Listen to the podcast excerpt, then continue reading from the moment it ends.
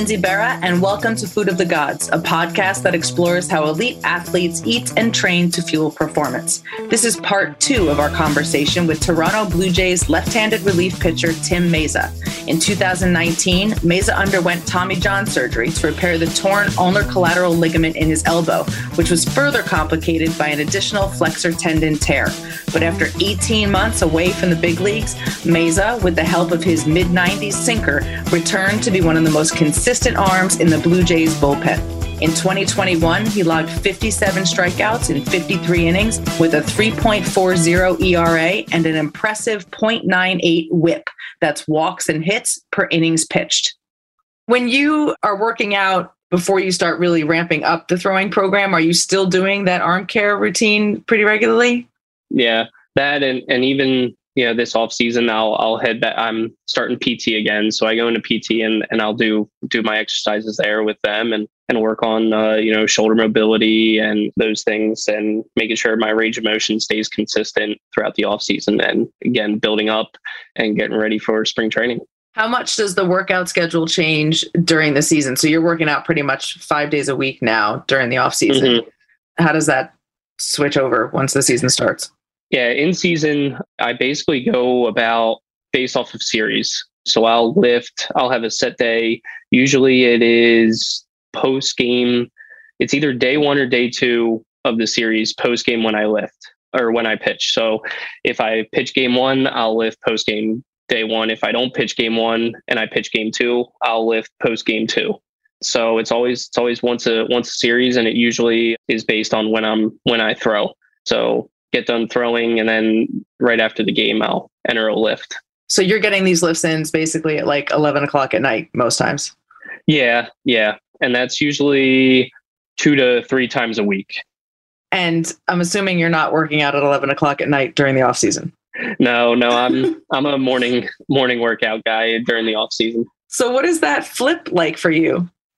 It's easier when you have a 10 month old. yeah. so I went from going to bed at 12 and waking up at nine and, you know, allowing my wife to take the morning shift to now it went and it's flipped and I'm waking up at, you know, six, six thirty with him and, and getting him ready for the day. And then I get ready for the day and go, go work out. But yeah, I think it's, it's easier when there's, there's a little bit of motivation to, to wake up and my son definitely provides that. So in season, when you're doing these late lifts, you're mostly on the road, so you wouldn't be mm-hmm. getting up at six thirty to, to yes. help with your son. Yeah, that's, yeah. that's all on your wife. yeah, yeah, yeah. It is such an interesting thing though with the baseball and how late things end up being all the time. And plus, as a reliever, when you don't necessarily always know when you're going to pitch, I imagine you just have to try to go with the flow and be adaptable with everything.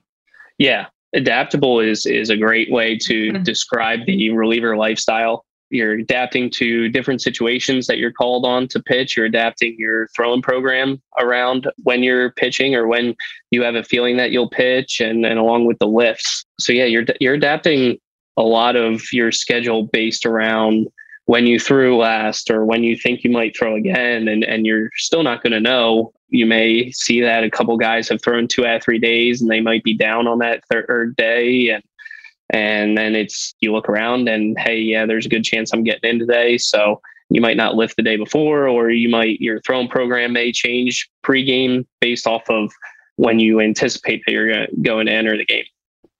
And also, I would imagine, as far as being adaptable, there's going to be days where you, as a reliever, warm up and you get all ready to go, and then you're not used, which mm-hmm. might change how you approach your bullpen for the next day. So, I imagine there's a lot of stuff that you just have to kind of roll with as a reliever. Yeah, yeah. Essentially, as a as a reliever, most of our guys have three days. They have their standard day, which is this is what I do on on a normal day most of the time, and this is the distance that I throw, and this is what I do. I may throw a flat ground with a with a catcher down for ten at the end of that throwing program, and then you have your heavy and light days. Usually, you know, lighter days or after you threw back to back, or you went through a stretch where you threw three out of four. On that fifth day, you may only play catch at sixty feet, and it's real light catch, and then you know, we have our heavy days where maybe you didn't throw for a couple days, and this gives you a chance to play play some long toss and maybe get off the mound, uh, get five to ten throws off the mound just to be be ready for that night. So most of our, our relievers have those three days mapped out and, and understand where they fall and, and what they need to use in order to best prepare f- for an appearance that night. Do you have anything in particular that you do for recovery? It mixes up. Sometimes it's some some light massage. Sometimes it's it's Normatec or Game Ready. Other, I you know I really like contrast. I like the the cold cold tub hot tub contrast. That's one of my favorite things to do, just to to recover and from a recovery standpoint. But really, um, you know, it's about I, I like to to mix it up. I like to do different things and do different things for recovery. Uh, Marc Pro is is another thing that I'll do probably once a series if I can. But yeah, I, I just like to to change it up and and do different things. But for the most part, contrast is is one of my go tos for a recovery standpoint. I actually have a Marc Pro. Uh, for those who don't know, that's a it's like a non-fatiguing stim unit that contracts your muscles to kind of pump out all the inflammation that comes in after you throw. I messed up my shoulder and I had it on last night. I like Oh, that. yeah. Do you follow any particular type of diet? I wouldn't say I'm I'm too strict. I, I definitely ha- uh, like to be balanced with the diet, and if there's any type of healthy alternatives for things, I'll go to them. But more of just keeping balanced and and making sure I have a balanced plate and and a we're told to to have a colorful plate. So I try I try my best. Uh, I do I do have moments of of weakness that I kind of come off of that a little bit, but for the most part, I think I uh, I do a pretty good job of keeping a balanced diet. And you know, there's nothing too strict that I do, or or one thing that I can say, oh, this is. But I just like to to keep balanced and and to make sure I'm I'm getting the nutrients I need. How does your day of eating change from the off season to in season? I would say it starts earlier and it ends earlier in the off season. So breakfast starts is is earlier. For the most part, I'm eating breakfast at seven seven thirty, and I'm driving to the gym at eight, and then I'm eating dinner around five o'clock, and and that's probably that's probably it. And it's it's in bed by eight nine o'clock, and that's that's the off season. In season, it, it just gets pushed back a little bit. I still wake up and I still get breakfast. That's one of my things I enjoy when when traveling is finding new breakfast spots and and trying them out. And so I still wake up, get breakfast, but that's probably not until ten o'clock. And then post game meal is is whenever the game ends. And I would say post game is is usually one of the lighter meals of the day, just because of of how late it is. What is your go to pre workout breakfast in the morning? So I'll do a I'll do an omelet with uh, chicken sausage and and mashed avocado uh, and American cheese, and I'll usually pair that with an oatmeal with a scoop of peanut butter in it. That sounds great. It was so breakfast would not really be the pregame meal for a night game during the season. What's your go to pregame meal? Whatever's out, whatever whatever they cook. No, it's pretty much whatever whatever's out there. You know, it, it varies based off of location and based off of where we are. But yeah, usually I have breakfast and then pregame is is I would say somewhere between four five o'clock, and then game starts at seven, and then and then you have a post game meal. But I don't, I don't have a go to where I Yeah. where I walk in and say that hey, can I have this? I'm I'm usually just go through the line and and uh, get whatever whatever is available. Do you guys snack out in the bullpen during the game or are you not an in game eater? we do snack. I tend to snack. I would say more when I'm when I'm not up to pitch, as opposed to when I when I am pitching. But no, no, we have a we have a snack bag out there, and it is a collective effort to try and fill that snack bag and to make sure that it's full at all times. But you know, we we do have a snack bag, and we do have some some snackers out there. What do you usually put in the snack bag? Well, I can tell you, it's it's not a very healthy bag. It's like Snickers and, and jujubes. Like what's in there? uh, it's like um, you know a combination of of sometimes there's Skittles in there or M and M's and just a bunch of, of picky stuff. And but no, it's it's not a it's not a bag that that if you're super healthy you like to look into. Um, Do but you no, it's it's more now that trick or treat has gone by. I would I would compare it more to a to a bag that you have when you're done trick or treating. Oh God. Do you, do you have a favorite cheat meal? So I I am a sucker for donuts. That Okay. is kind of when I do cheat, I it's it's usually uh, donut related. You Flavor? know, even I just like your your vanilla frosted donut, just your basic vanilla frosted donut. So yeah, I I enjoy donuts as as my cheat meal. Um, yeah, and and those are those are what I have a weakness for. You know, at, at uh my wedding art, we didn't have your standard wedding cake. We just had a tower of donuts. That's So, amazing. Yeah, Is your yeah. is your son old enough yet to enjoy the donuts with you? No, no, not yet, not yet.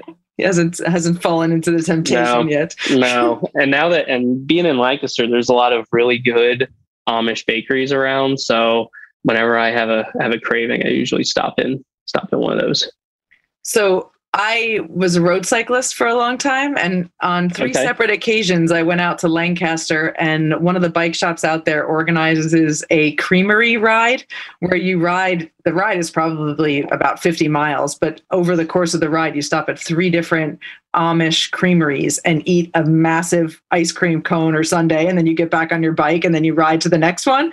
And I used to love it because I figure if I'm going to ride 50 miles, it's worth it for three ice cream sundaes, right? yeah yeah do you remember any of the the names of them I would have to go and and look it up. It was one of those things where like I had the route and I just kind of followed the other cyclists' butts in front of me and ended up at those creameries, but they were Gotcha. all fantastic. And I Yeah. mean, by the end of the day, like I felt I would have felt like I had to ride 150 miles for the amount of ice Yeah. cream I ate, but it was pretty fun. yeah awesome Do you take any particular supplements? i take a multivitamin and a fish oil in the morning and then after workouts just a protein powder uh, protein powder and i mix that with with water and and that's my my post workout shake Shake it up and slam it. No, no, Yeah, no blender. uh, You're not adding food yeah. or anything. Yeah, and then I'll have a I'll put a scoop of uh, collagen with uh, my morning coffee. Okay, that's cool too. So I have a sort of a baseball question for you now that I always like to ask pitchers. Who is the best hitter you faced in real life?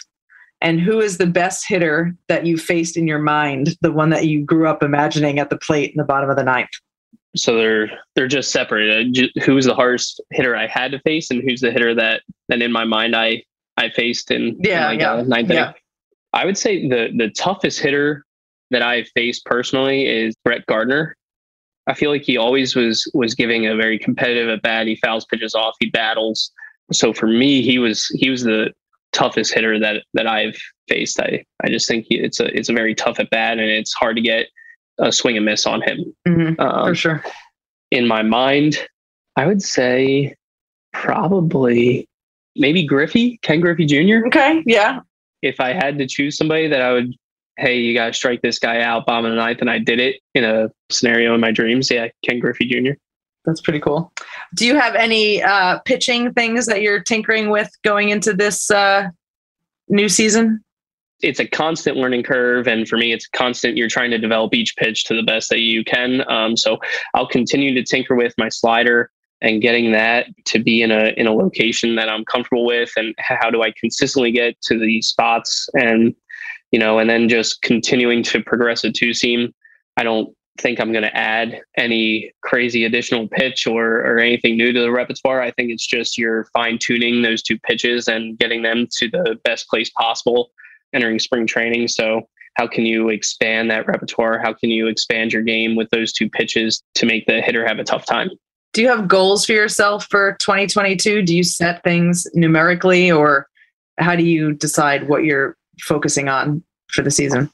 I think I, as the season gets closer, I'll develop some goals for the off season. Right now, there's just uh, you set goals for the off season, and, and what do you look to accomplish? And especially being, you know, my first normal, I guess, off season off of Tommy John. Um, there's just, hey, can we get back to normalcy within an off season, within workouts to continue to build? And now that it's not rehab, that that I can go into a full off season and go through a full off season with a strength phase, with a power phase, with a speed phase, and and how can I tinker with pitches now and more pitch development now that you're not building volume and you're not building intensity and you're not progressing your arm and building up your arm for spring training. You could have a, a normal off season where I can gradually increase volume and intensity while also tinkering with these two pitches and and getting them to to continue to progress and continue to get better as as a whole and and expand my repertoire so that again that that it makes it tough on on hitters Do you feel like so you had a great year as a reliever for Toronto this year, and it was, I guess, your first full season after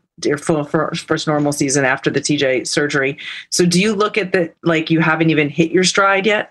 I think I look at it just as there's last year I was preparing for the season and I was preparing to be healthy entering the season and now entering this season I would say there's there's a little bit more of an expectation for me. You know, I've always been one to, to set high expectations and be very critical of myself. And so, you know, I think last year I didn't know what to expect entering spring and and facing hitters for the first time. And and now that I have a season under my belt, there are definitely some some holes in my game that I would like to clean up to entering 22 and things that I can continue to improve on. I look back and I assess last year, and there there are holes where I could be better at. And there are situations that I could have handled a lot different in terms of pitch calling and, and where pitches were located. So it's consistency within the shape of these pitches and where these pitches end up um, in, in different counts and different situations that I would like to grow and get better at. I feel like calling a game is such an art, and you're only 29 years old. Like you've got 10 years to get to, to, get that nailed down.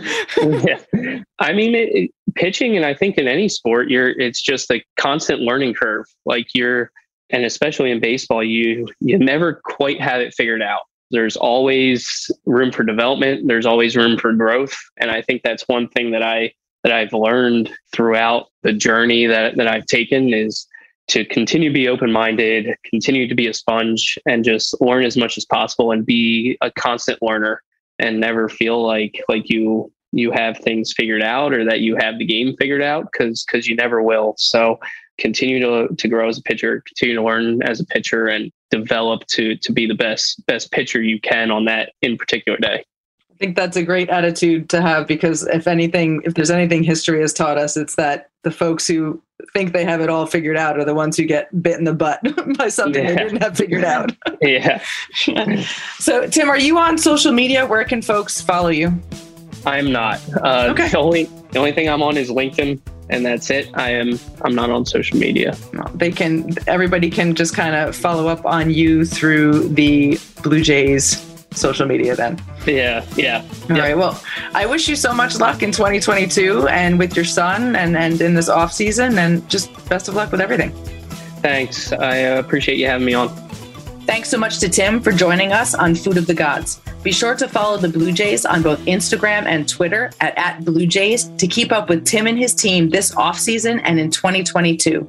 Until next time, for more information on Food of the Gods or to download other episodes, visit us at foodofthegodspodcast.com or wherever you listen to podcasts.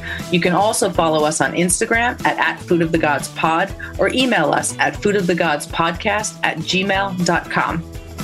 Food of the Gods is a Digitant podcast production.